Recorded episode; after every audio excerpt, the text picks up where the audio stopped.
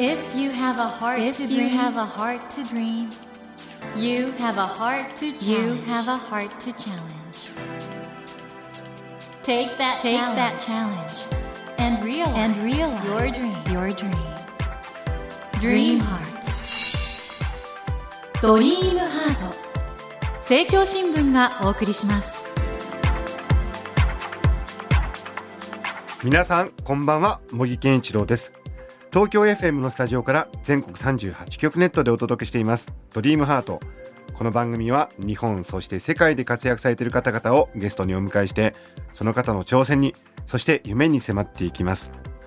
さあ今夜も女優そして作家としてもご活躍中の室井茂さんをお迎えしていますこんばんはこんばんは。よろしくお願いします。もう室井さん話が面白すぎてね、そうですか。そんなことないですよ。なんでそんなに話術というか話術？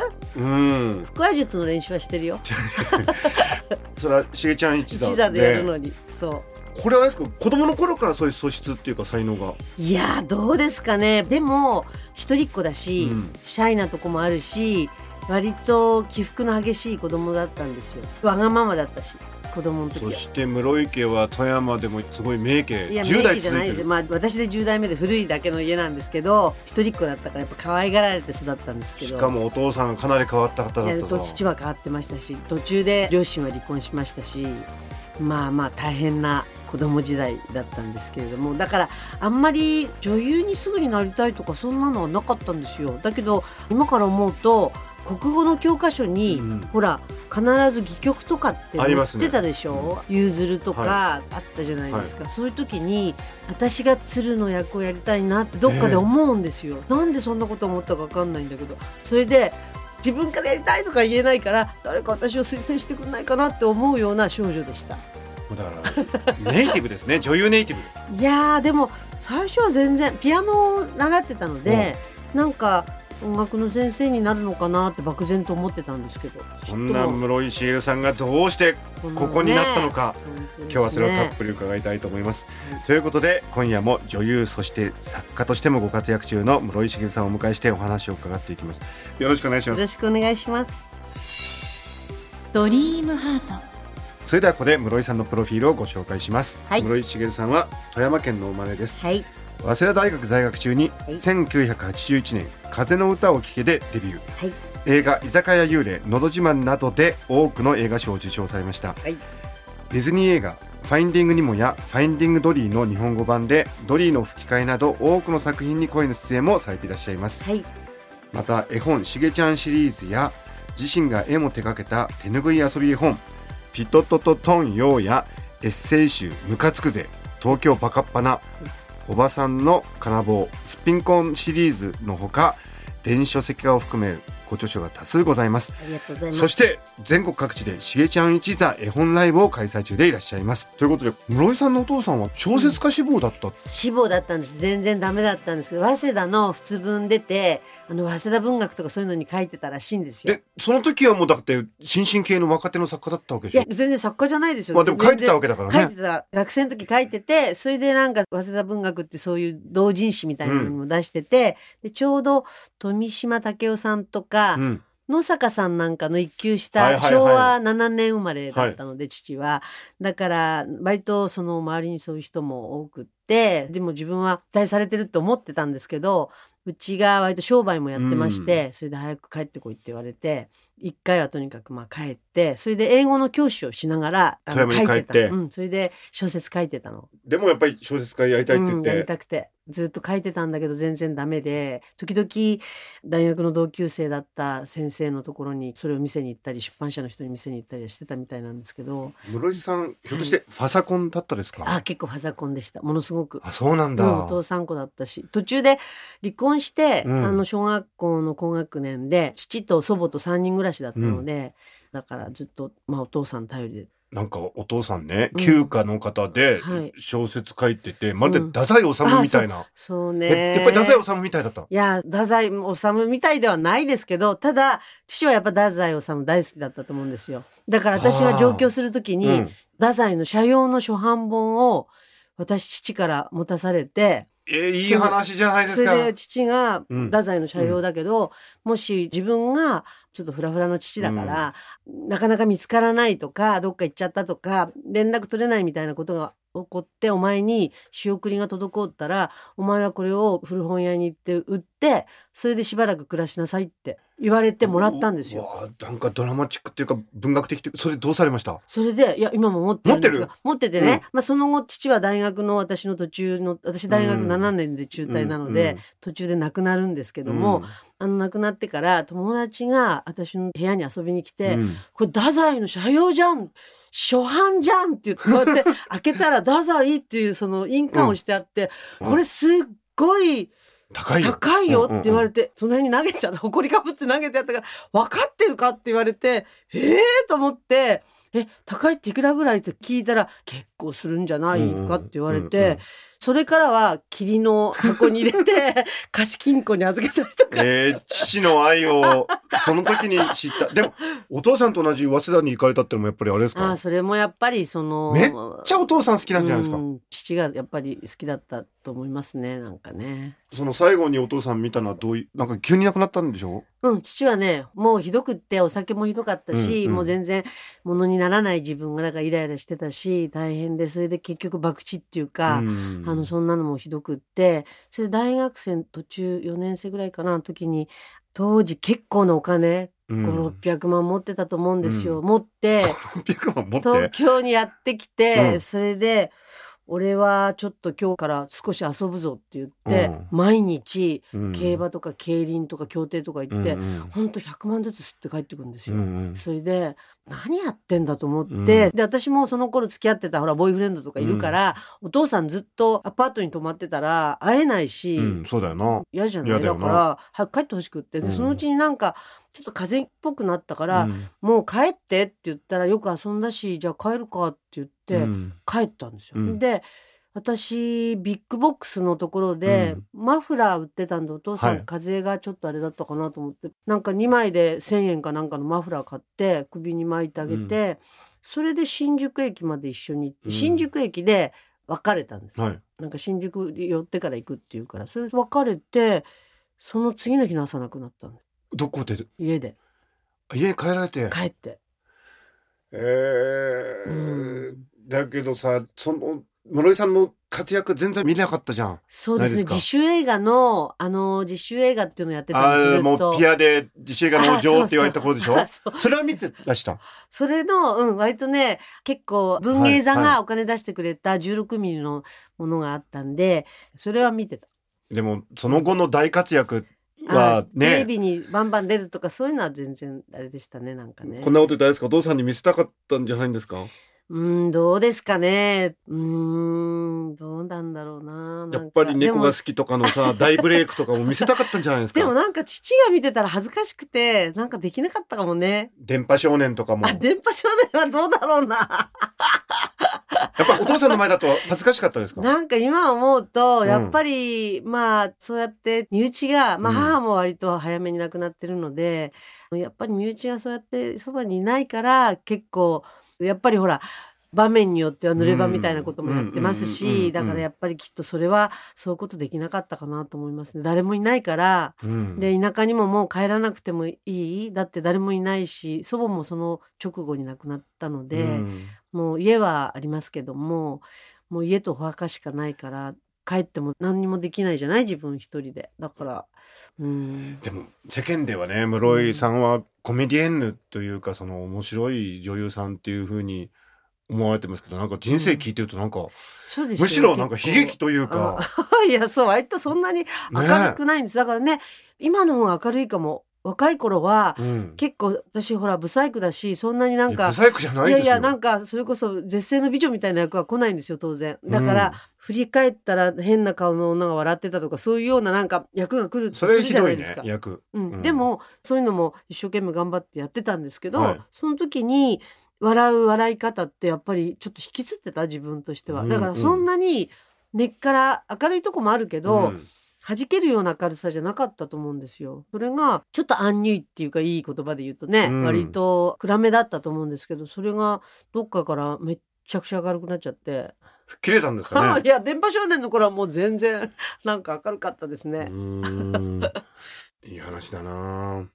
室井さんエッセイストとしての才能ってのはもう世間がもうすごくあれなんですけどそのボイスアクターいわゆる声優というかですね声の出演もたくさんされてますよね、ね、声の仕事がもう大好きで、はい、私もともとまあ女優ですけども、ええ、声の仕事をするのがものすごく希望だったんです。あもともと？うん。でも最初そんなに誰って分かんないうちは、ナレーションの仕事とか、あのそのアテレコの仕事はなくってだから友達があの赤ちゃん生まれたりするとお祝いで貧乏だし、何もあげらんないから、朗読したやつをテープに取ってそれをあげたりとかしてたの。あもうやりたくてやりたくてしょうがなくて、うん、もうすごい好きなんですよ。朗読がものすごくで私なんかなまってるしとてもそんなに正統派で上手ではないと自分でも思うんですけどただやってる間にやっぱりすごくこうナレーションってドキュメンタリーなんかだと最後の仕上げじゃないですか、はい、やっぱりものすごく興奮するし興奮を抑えて冷静に話そうとしますけどなんかねものすごくこうカタルシスがあるというかもう大好きなんです。で今はまあドリーとかもやらせていただいてるので。すごいですよね。ハリウッドのメジャー作品。はい、うん、嬉しいですすごく。僕以前意外なところではい。黒部ダムのはいはい。トロッコ電車。そう、そうなんです乗ったらね、室井さんの声なのよ。ありがとうございます。乗ってくださったんだ。あそこまでね、いらっしゃるとは思わなくて嬉しかったですけど。はい、あそこにいつもいるわけじゃないですから。まあ、もちろんそうですけど。いやだから本当にいろいろ、あの、お仕事されてて、はいで絵本もね大事な仕事になってますしね。そうですね。絵本はねなんかやっぱりそのエッセイだとあんまりまあもっと上級者だと多分翻訳とかもされてるんだと思うんですけどあの絵本は案外中国語に翻訳してくださったり韓国でしげちゃん翻訳されたのが出てたりとかいくつも出てるんですよ。しげちゃんは自分の名前が嫌だっていうあそうねそうなんですこれすごく刺さる話ですよね。だって親がつけてくれて。うん、そうなんですでも子供にとっては。変でしょ？室井茂なんて名前。変ではないですけども。ね。はい。夜になるとエロい茂って呼んでください。はいはい、ありがとうございました。ごめんなさい。いやいや、でも、子供ってね、はい、絵本って本気で読むから。うん、子供はね、レコードとか CD を何回も聞くみたいに、うん、あの、本当に絵本って一回じゃないからやっぱり何回も何回も多分皆さんのお子さんはきっともう一回読んでとかって必ず今日も昨日と同じの読んでとかってね小さい子って言うからやっぱり大事ですよね、うん、大事だと思う。もう声優さんもやられていて、はい、絵本もされていてそしてしげちゃん一座ですよね。はいざっくり言うとどういうステージなんでしょうか？あ朗読と歌と、うん、あとマジックとかそれから腹話術やったりとかもいろんなことやるんです。聞いてるだけで楽しい、うん、で一応構成は私がやるんですけれども、はいはい、4人でプロのサックス奏者とピアニストと、はいはい、そしたの長谷川さんと私と4人で全国各地回ってるんですけど何やるんですか？ってすごい聞かれるんですけど私なんかはみんな楽器ができるのでおでこでピアニカ弾いたりとか それがなんか松本さんの番組でやって、あそうですそうです。あなんか言われたやつでしょ？そうですそうです。いやだからね、なんか室井さんの周りにはすごく楽しいっていうなんか雰囲気が漂ってるんですよね。そうですかね。なんかすごいパワーだなと思って。いや落ち込むこともありますよ私だって。まああるんでしょうけどそれを見せないのが、シャオマスとゴーンな素晴らしい女優魂がね。ありがとうございます。室井さんねここまでいろいろご活躍されてきて若い人でね自分たちも女優さんとか、文章書いたり、はい、その声優さんとかやりたいっていう、はい、たくさんいると思うんですけどなんかアドバイスみたいなことありますか、今声優さんなんて超人気でそうですよね。もう学校もたくさんあるし、うん、本当に夢に向かってっていう方すごく多いと思うんですけどやっぱりその自分で本当に大好きって思ったら、うん、辛いこともいっぱいあると思うんですけども、うん、やっぱりまずはやってみる？いろいろ。そのやってみてあのもしかしたら100%そこにたどり着けないにしてもなんか違うところには絶対に到着点があるはずなんですよ。だからやっぱり途中でやめないことですね。だからそれとどこまで好きでいられるか、うん、すごく好きでいられるかどうかですね、うん、なんかいくつか挫折した時に好きじゃなくなったらまあそれはそれほど好きじゃなかったっていうことだと思うんですよ。なるほど、うん、だから私はやっぱりもう絶対にその好きなんだっていうことをやっぱり強く自分で思ってることが大切かなと思いますけどね。うんもうでも今日ね室井さんにあの、お父様のお話なんかも伺ってお父様小説、うん、そう、好きだったのに、ね、ダメで死んじゃったじゃないですか。でも幸せだったのかもしれないしね。うん、私だから父なんかやっぱ子供の頃に、うん、なんでお父さんそんなに好きなら家族捨ててでも、東京に行ってってことやっぱ思ったもんなんですよ、本当に。だけど、まあ、結局そうじゃなくて自分をまあ食わせてくれて、だから私がいたからうまくいかなかったのかなと思うことも今もあるんですけどただ父はやっぱりうまくいかなかったけどやめられなかったんだと思うんですね。そういう意味においては今村井さんはね、うん、自分の好きなことやって、うん、ね仕事してられるから本当、はい、い。や幸せですしね。うん、でそんなに書くということで考えたらもうそれほどの才能もないのにこうやって本出してもらってもう多分ねこれ父がね後ろからね 自分ができなかったこと一生懸命こうパワーを送ってると思うんですよ。お父さんが乗り移ってるんですか？乗り移ってる。だって全然そんな専門的な勉強したわけでもないし、だから多分父、父だと思うんですよ。やっとこすっとこ女旅、お父さん出てますよ。ベソスラになってますよ。でも本当大活躍されてる室井茂さんの背後にそのお父様 のスピリットがあるという大変お話を伺ったところで、ドリームアートは夢がテーマなんですが、はい。室井さんのこれからの夢なんでしょう？私ね、最近相撲にはまってるんですよ、実は。また新しいネタが。あの、富山から朝野山という。朝野山関すごい人が出ちゃって。次に横綱になるとしたら。そうですよ。朝野山関そう、もう今ね、もうはっきりね、朝野山関の追っかけなんですよ、私。そうなんですか。今年、もうずっともう、あの、各地行くじゃないですか。だからこれから旅？やっとこすっとこの旅は、朝野山関追っかけてこうかなとか。今までね、あの、フィギュアスケートが大好きで、それであちこち行ったりとかしてたんですけど、新たに相撲というアイテムが入ったので、ちょっと結構楽しいです。もうね、テレビ見ながら四股踏んでるんですよ、私。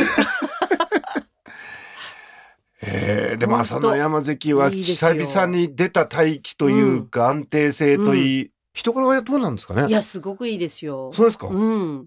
本当にものすごく可愛い あの北陸勢頑張ってて今遠藤は、うん、遠藤もねそうですよね。遠方も石川県なんですよ。石川県二人スターいたんですけど、うん、いや富山から。朝の山ですしかもおそらく横綱になるなります。もんね、はい、そこまで応援し続けますか？はい。頑張ります。はい。もうだから夢を語るとだからそうやってお相撲を見に行ってまたその地域をいろいろ散策してやっとこすっとこう女旅2を出そうかなと思います。これあの昔のあのね、ダンイクマさんのパイプの煙みたいに。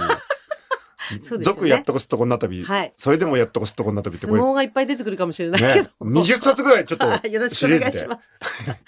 お願いいたします。はあ、楽しかった。ここで皆さんに素晴らしいお知らせがあります。僕がもう各ページめくるたびに爆笑したという、はい、この素晴らしいやっとこすっとこ女旅なんですけど、はい、こちらになんと室井さんのサインをつけて、あ、はい。3名の方にプレゼントさせていただきます。はい。応募方法など詳しいことは番組の最後にお知らせしますので、どうぞお聞き逃しなく。ということで、はい、えー、森健一郎が東京 FM のスタジオから全国放送でお届けしています、ドリームハート。今夜は女優、そして作家としてもご活躍中の室井茂さんをお迎えしてお送りしました。本当楽しかったです。あありがとうございます。2週にわたって本当にありがとうございました。はい、ありがとうございました。Never let go of